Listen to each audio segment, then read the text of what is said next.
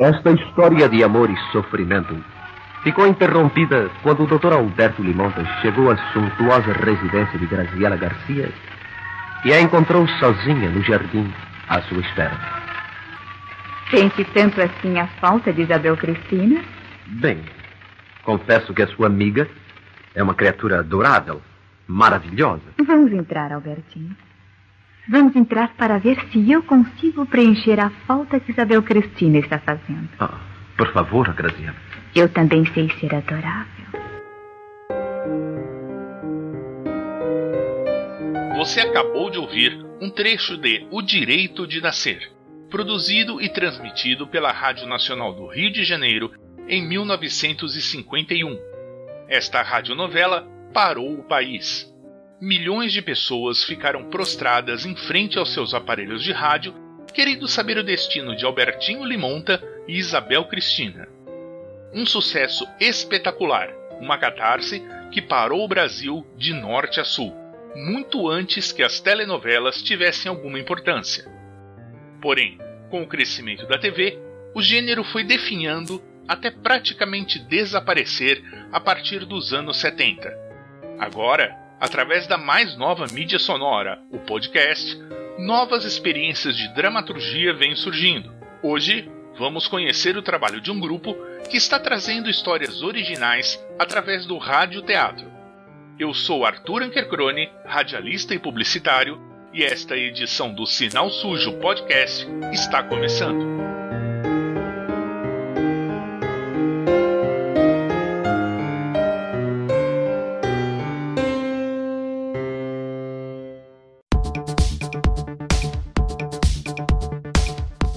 Sinal sujo é um termo técnico que define um programa de TV pronto com caracteres, artes, efeitos e tudo o mais a que tem direito no momento em que está sendo transmitido. E agora, Sinal Sujo é o podcast que fala sobre os bastidores da produção, operação de TV e jornalismo. Está no ar o Sinal Sujo.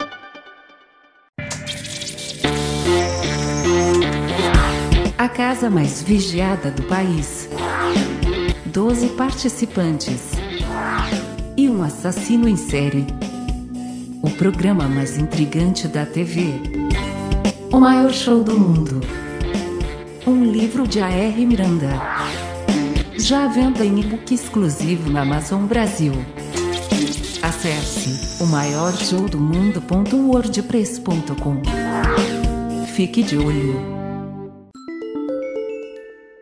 Como se fala no radiojornalismo, na ponta da linha está um dos caras mais criativos que conheço e já de longa data. Ele é roteirista, ator, diretor, escreveu livro, escreveu novela e agora se dedica a outro gênero, o radioteatro. Em cartaz, A Guerra do Sim contra o Não. Bem-vindo ao Sinal Sujo, Fábio Brandi Torres. Esqueci de mencionar alguma coisa? Não, Arthur, acho que até exagerou um pouquinho, porque ator, por exemplo, esquisito, eu já me aposentei por invalidez permanente faz uns 20 anos. Mas de resto, tá tranquilo. Não era o caminho. Aí eu fui para escrita mesmo e estou até hoje aí. Beleza. De onde partiu essa ideia de criar um radioteatro? Olha, agora partiu da necessidade mesmo, né? Da questão do isolamento e que, a gente, que eu trabalho numa produtora a 157 Elephant Movies. E a gente estava com. A gente fez dois curtas já, estava para fazer o terceiro e veio isolamento. Então foi tudo adiado. E aí, conversando com o Zé Neto, que é o produtor, ele jogou essa ideia: vamos fazer um radioteatro. Como eu tinha uma experiência, eu já fiz uma radionovela. E aí eu peguei, é, já tinha uma ideia, que era essa do, da guerra do sim contra o não que era para um curta, e transformei para rádio. Você viu, Zeca? A ração já está acabando. Tem que ir comprar mais. Eu já disse que eu não gosto quando você chama assim. O gosto até piora. Como se fosse possível piorar, né, querido? Escuta, você acha mesmo que ainda é muito perigoso sair ou não? Ai, para de pensar nisso, Fernanda. A nossa vida é aqui embaixo. vai ser ainda por muito tempo. Você precisa se conformar. Você não pode ser tão tosco, não é possível.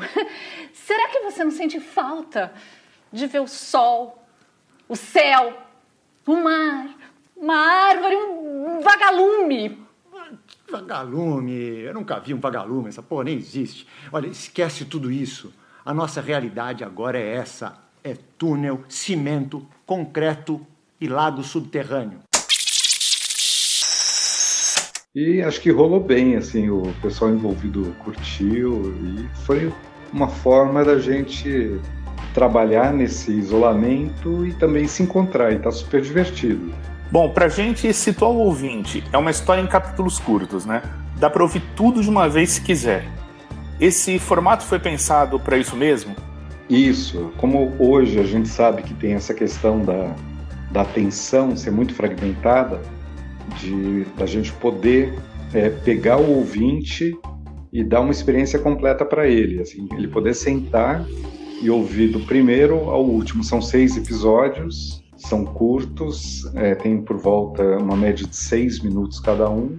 Juntando tudo acaba não sendo tão curto, mas o retorno que a gente tem tido é que as pessoas fazem isso mesmo, elas pegam tiram esse tempo, que eu acho que é uma coisa diferente também, né? E nesse momento a gente está muito ligado à tela, né? Assim, todos os streamings possíveis, ver todos os filmes, todas as séries e de repente ter esse tempo de parar e ouvir. Então a gente está tendo um retorno muito bacana nesse sentido. Como é que isso foi gravado e quantas pessoas participaram? Para gravar foi uma loucura, né? Porque foi uma coisa que a gente foi descobrindo. A gente tem o Rui Barossi, que é o nosso sonoplasta e narrador, que então essa parte técnica é, acaba ficando com ele. Mas a forma como a gente encontrou nesse momento, como tem a questão do teatro e tem muito a necessidade dos atores terem esse olho no olho mesmo, sendo rádio, tem esse jogo, a gente acabou usando o Zoom né, essa plataforma. Então a gente reúne todo mundo e a gente faz a leitura do, do texto como se fosse ali um, um ensaio mesmo de, de, teatro. Mas como não dá para usar o Zoom, porque o áudio geralmente, dependendo da internet de cada um, tem muita variação, é, cada um grava ao mesmo tempo que está fazendo, a gente faz em tempo real a gravação mas ao mesmo tempo cada um grava individualmente o, a sua parte. E depois esses arquivos são enviados para o Rui, que edita tudo isso. Então, por enquanto, foi a forma que a gente encontrou. A gente fez essa primeira temporada, estamos fazendo a segunda, já gravamos três episódios, vamos fazer mais dois e lançar depois tudo junto dessa segunda temporada. Mas a gente está se encontrando ainda. Tá todo mundo saindo. Hã? Saindo. Sa... Saindo. Saindo ah. pra onde? Gente, assim? pra fora, horas. Vamos ah. lá. Ah, fora? Fora o que você quer dizer? Fora, fora? Lá fora, no mundo, lá em cima. Tá todo mundo subindo a escada e saindo, gente. Disseram que a invasão já acabou, a gente já pode sair. Que, que bando de irresponsáveis! Não podiam ter aberto a escotilha! Isso pode ser um plano deles para invadir aqui embaixo! Ai, Zeca, deixa de ser paranoico! Como é que é a estrutura da história, sem dar spoiler, lógico, porque é feio, mas conta, conta pro Sim. público como é que é a coisa. Então, a estrutura ela é um pouco diferente, porque ela pega, ela não tem uma sequência lógica dentro de um mesmo tempo-espaço. Ela vai pulando um pouco, então a gente tem o primeiro episódio que se passa num lugar determinado, depois o, com três personagens, depois a gente tem o segundo é outro espaço, outro país, inclusive, e a gente brinca muito com que é uma guerra mundial que a gente está tá falando, né, nesse rádio teatro. Nos primeiros episódios tem assim isolado como se fosse assim histórias paralelas. Mas aí depois, a partir do, do quinto, aí a gente começa a cruzar um pouco os personagens, os personagens que estavam num episódio, eles se encontram e a gente vai construindo a história, o público vai entendendo o que está acontecendo, tem muitas pistas falsas no começo que levam para uma direção E aí depois o público vai entendendo que foi outra coisa que aconteceu, que foram as consequências diretas daquele primeiro episódio, mas não exatamente o que se esperava aconteceu, foi uma outra coisa. Acho que consegui explicar sem dar spoiler, né?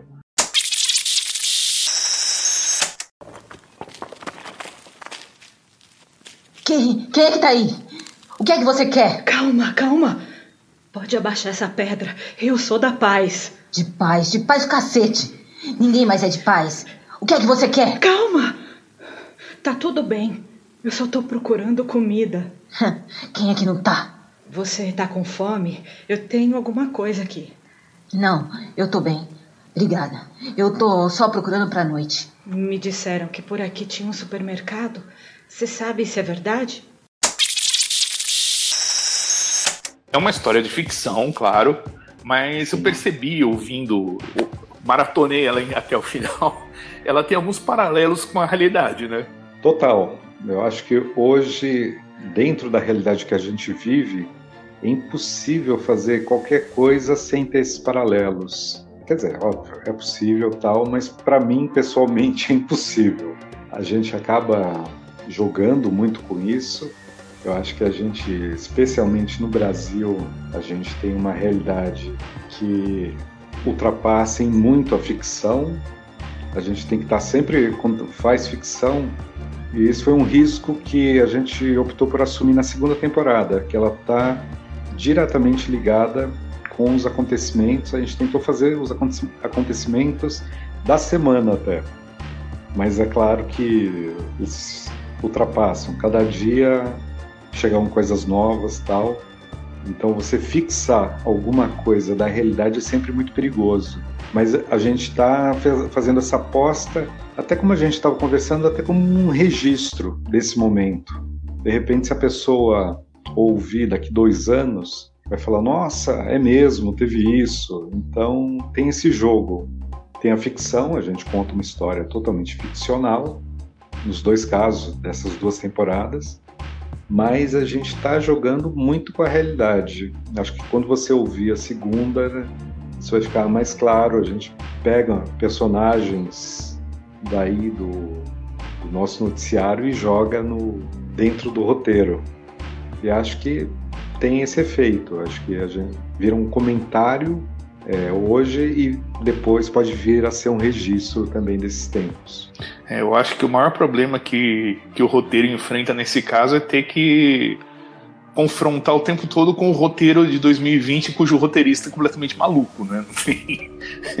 Esse ano realmente é, Não, ultrapassou absurdo, tudo.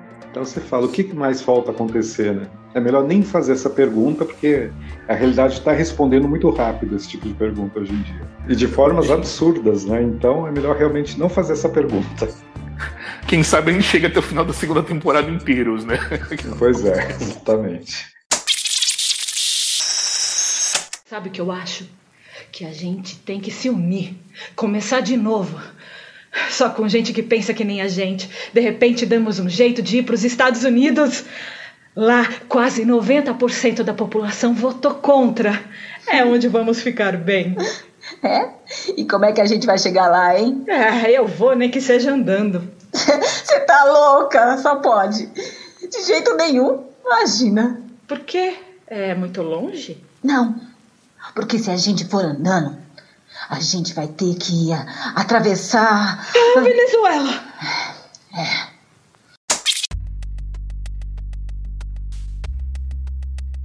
Fábio, vamos só dar uma seguradinha aqui. Vamos dar uma paradinha, tomar uma água ou fazer o que você precisar e a gente volta já.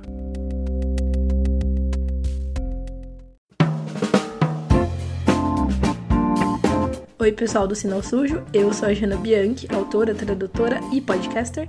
E junto com o Thiago Lee e com a Paula Siveiro, eu faço o Curta Ficção, o podcast de escrita que cabe no seu tempo. A gente fala sobre escrita, sobre literatura e sobre o mercado literário em geral. Então, se você gosta, se você escreve ou se você quer escrever, talvez você queira conhecer o nosso podcast. Obrigada, Arthur, pelo espaço e um beijão. Violência contra jornalistas é também uma violência contra seu direito de saber a verdade. A obrigação do jornalista é nunca se calar. Uma campanha do Sinal Sujo Podcast.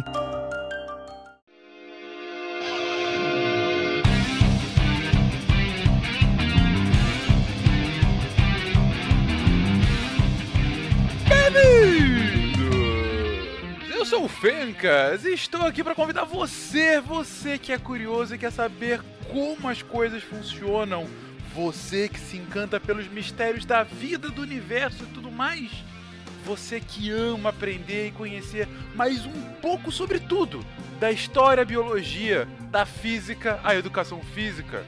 Ouça e se deslumbre com a ciência no SciCast Podcast, porque a ciência tem que ser divertida.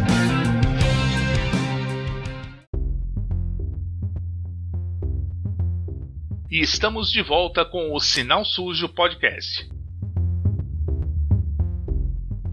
Eu lembro uma coisa, que desde os anos 80 tentaram emplacar aqui no Brasil o formato de audiolivros. Eu tive uma fita cassete com as crônicas marcianas do Ray Bradbury e mais pra frente eu lembro que tiveram algum, alguns lançamentos nessa linha em CD também. Mas o formato, a meu ver, pelo menos, nunca pegou de verdade. E agora, aqui na era dos podcasts, como você vê o futuro desse gênero de, de história? É, eu acho é uma coisa que a gente tem conversado muito e acho que aqui no Brasil a gente teve um, um rompimento mesmo, né? Porque a gente teve um rádio teatro, rádios novela, rádio novela também muito fortes, né? Década de 50, tudo. E se a gente olha lá fora, Inglaterra, por exemplo, isso é muito forte ainda. Tem uh, BBC Radio 4, por exemplo, né, que tem sempre. É, outro dia tava, ouvi um Hamlet com. Já é antigo, mas tem um elenco estelar, Kenneth Branagh, Jude Dent. Eles reúnem assim, o que tem de melhor para fazer e, é uma, e longos, né? Um Hamlet tem duas horas, três horas adaptado. Então, é assim, é uma coisa que tem uma força muito grande. Eu comecei a pesquisar agora vendo aqui na América Latina, Colômbia, Guatemala, o rádio teatro ainda está muito vivo. E aqui a gente perdeu, né? Teve essa ruptura em algum momento e agora com os podcasts talvez a gente está apostando um pouco nisso, né? De essas plataformas que possam servir para difundir e de repente voltar a ter esse interesse. A gente teve um retorno muito legal, acho que da tia de uma das atrizes, que ela falou que tá nesse isolamento, óbvio, né? Aí pegou e teve esse tempo para ela, pegou, sentou e ouviu a história. E aí diz que ela se emocionou nem tanto com a história, mas com a experiência, porque remeteu para ela esses momentos da infância dela, quando ela ouvia isso no rádio, acho que no tempo que ela nem tinha televisão, que o rádio era a grande fonte, né, de entretenimento. Então isso para a gente foi fantástico assim ter esse retorno. E é uma coisa que eu já fiz, fiz uma radionovela com o grande Luiz Henrique Romagnoli, que é um cara que sabe tudo de rádio, que é apaixonado por rádio e ele me convidou, a gente tentou fazer uma radionovela, a gente conseguiu um patrocínio da EDP, e aí foi uma radionovela que passou em rádios do interior, passou no interior de São Paulo, do Espírito Santo, eram locais onde a EDP fornecia energia. E foi uma experiência muito bacana, assim, a gente teve um elenco fantástico também, que era Norival Riso, Serginho Mamberti, Jairo Matos, assim, um pessoal que também veio com, com essa vontade mesmo, assim, de fazer. E sempre que a gente se fala assim, eles falam, ah, vamos fazer outra tal. Mas aí esbarra na questão do patrocínio.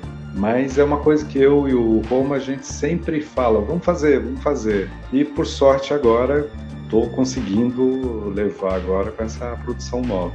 Mas tomara que venha para ficar.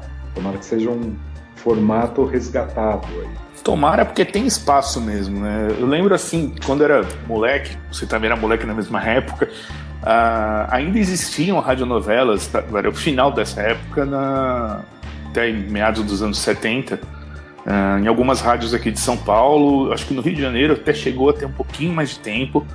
Mas assim, eu acho que é um, é um gênero que tem, tem espaço. E, eu, e realmente que com a popularização dos podcasts, a, a chance disso realmente emplacar de novo é uma, uma ótima ideia, porque o Brasil tem uma tradição monstruosa disso, que é, é legal porque abre também um campo bom de trabalho para muita gente, né? Sim, sim. Ator, a gente tem muitos atores que se formaram, né? No rádio, o pessoal da antiga, né? Um Lima Duarte, um Paulo Gracindo, né? Que tiveram essa formação no rádio e depois fizeram essa passagem para televisão, com programas, né? O Balança Mas Não Cai, que começou no, no rádio, depois foi para televisão.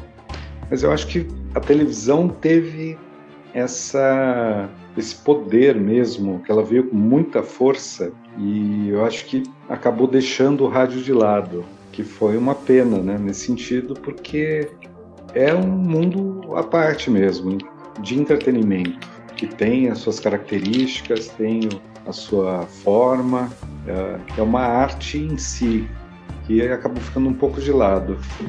E, e o principal, né, mexe com a imaginação do, do público. Que garrafa é essa? É? Nossa, que estranho. Parece que foi o Mar que trouxe, né? Mas não tô conseguindo entender esse rótulo. Parece japonês, não sei. É, deixa eu ver. Aqui. É. Não. Uma. Sei lá. Pode ser até vietnamita, hein? Pra gente descontrair um pouco, de um jeito até bem tenso, é, rolou o seguinte recentemente.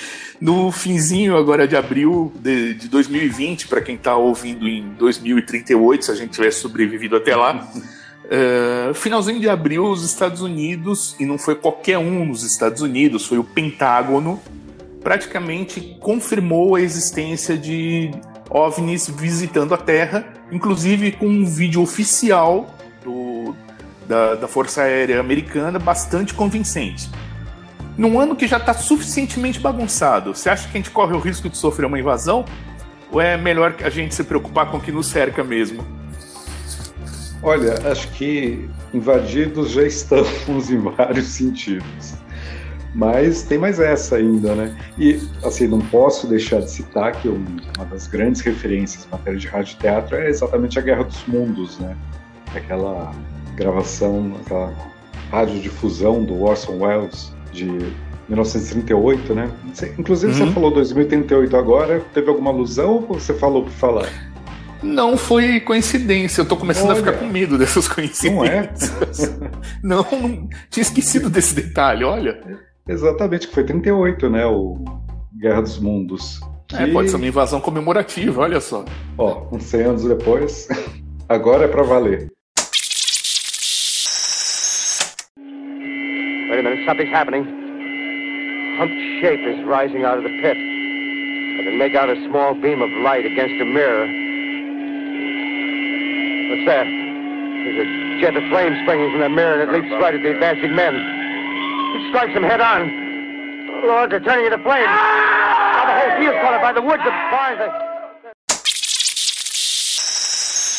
que na verdade também é, que é uma grande lenda, né? Que ficou a lenda de que causou pânico, pessoas teriam tido um infarto, né? Aquela coisa toda, mas que diz que a realidade mesmo foi bem assim localizada, porque era um programa que nem tinha muitos ouvintes e que o que deslanchou mesmo tudo foi depois a reação de alguns artigos da imprensa falando ah, foi um absurdo fazer aquilo tal e que isso que acabou é, jogando né, o Orson Welles para a fama né, e dando essa fama para um radioteatro, né, que é muito bacana. Né? Então, quem sabe, de repente já tem essa ligação entre ETs e rádio, de repente ela se realiza nesse ano.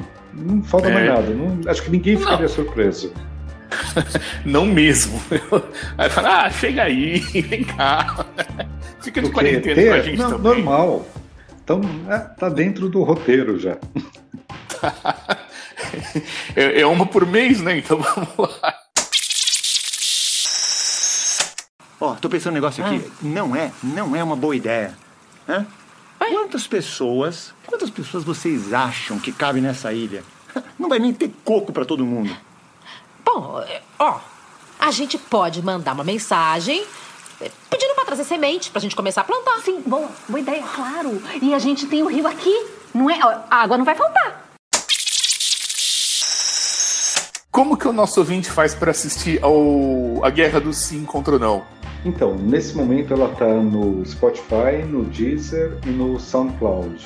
É só colocar. Porque é, tem uma questão que a gente está chamando tudo de contos de reclusão. Aí dentro dos contos de reclusão vão ter essas temporadas que em princípio a gente vai tentar postar a cada 15 dias. Então a Guerra do Sim contra o Não é a primeira. Se jogar em uma dessas plataformas a Guerra do Sim contra o Não ou Contos de Reclusão, é, já encontra. Então, por enquanto, está nessas três plataformas. A guerra do sim contra o não. Chegou a hora do nosso momento merchan. Quem quiser saber mais desse projeto, do seu trabalho, como é que faz, Fábio? Pode ser Facebook, Instagram, redes sociais, né? É Fábio Brande Torres, tudo junto no, no Instagram, arroba Fábio Brande Torres, no Facebook também, Fábio Brande Torres e tal. E aí tá, eu sempre posto, lá tem os links, dá para acessar e a gente vai estar tá sempre fazendo agora, alimentando né, esses canais. A ideia é a cada 15 dias e vai estar tá lá.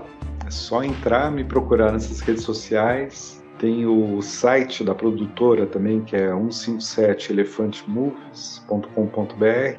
Certo. Vou agora agradecer muito a tua participação, ter trazido essa história. Eu desejo muito sucesso aí para vocês com esse, com esse projeto, que realmente é um negócio diferente. Tem muito espaço ainda para ser ocupado. Eu acho que tem tudo realmente para dar muito certo. E eu agradeço particularmente a homenagem do nome de um personagem ali, né? Ah, sim. é o, você viu que é o personagem que abre e fecha toda a história. Né? Por sinal, né?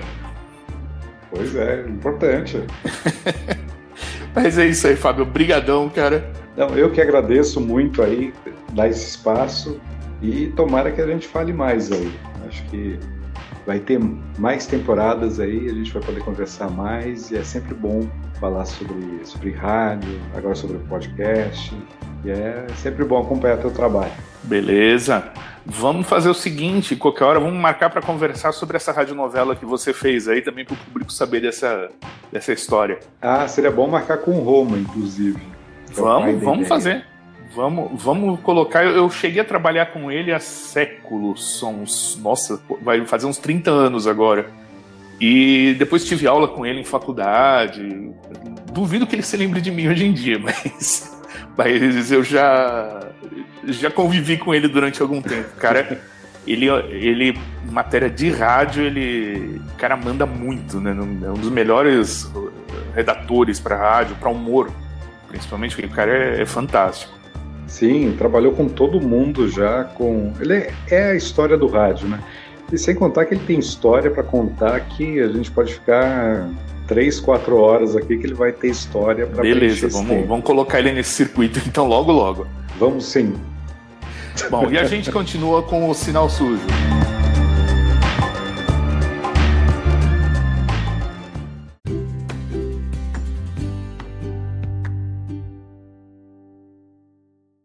Gostaram da conversa? E da ideia do radioteatro? Bom, eu tenho uma novidade para vocês. Além desta série A Guerra do Sim contra o Não, dentro dos contos de reclusão, já estão disponíveis outra série o Submarino Verde Amarelo, o Faroeste Brasileiro Sombras Vermelhas e o mais recente, A Síndrome Achalak, uma história onde uma cidade remota é atingida por uma estranha epidemia. Ouça um pouquinho de A Síndrome Achalak.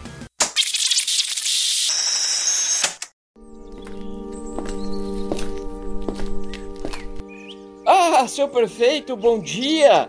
Olha, agradeço a sua visita, mas eu não sabia que o senhor vinha. Ô, general! General! O que o senhor fez foi um absurdo, tá?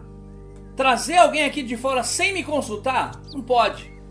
Olha, foi o que eu expliquei pelo telefone, prefeito. Chamamos a melhor infectologista da Universidade Federal de... Infectologista, general, infectologista, por favor. O senhor vai insistir nessa ideia absurda de que existe um vírus agora? Curtiu?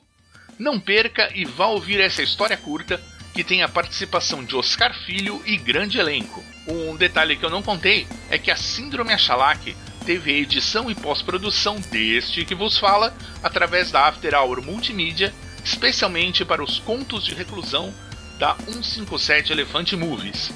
E já que falei em curtir, aproveite para dar uma passadinha na página Arthur TV no Facebook. Curta e compartilhe. Ali estou trazendo histórias, notícias, críticas, tendo sempre como base o mundo da produção, criação, jornalismo, TV e outras mídias. Está gostando do nosso trabalho e quer dar uma forcinha?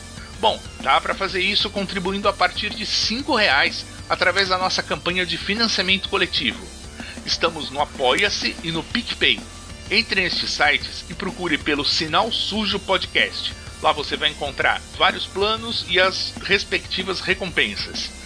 Ah, e antes que eu esqueça, estamos agora também no Deezer, ou seja, praticamente em todos os grandes agregadores de podcast do mercado.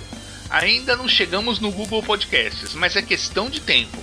Logo estaremos lá. Bom, é isso. Eu sou Arthur Ankercrone, radialista e publicitário, e voltaremos em breve com mais uma edição do Sinal Sujo Podcast. Até lá! Este podcast é produzido e editado por After Hour Multimídia. arturtv.wordpress.com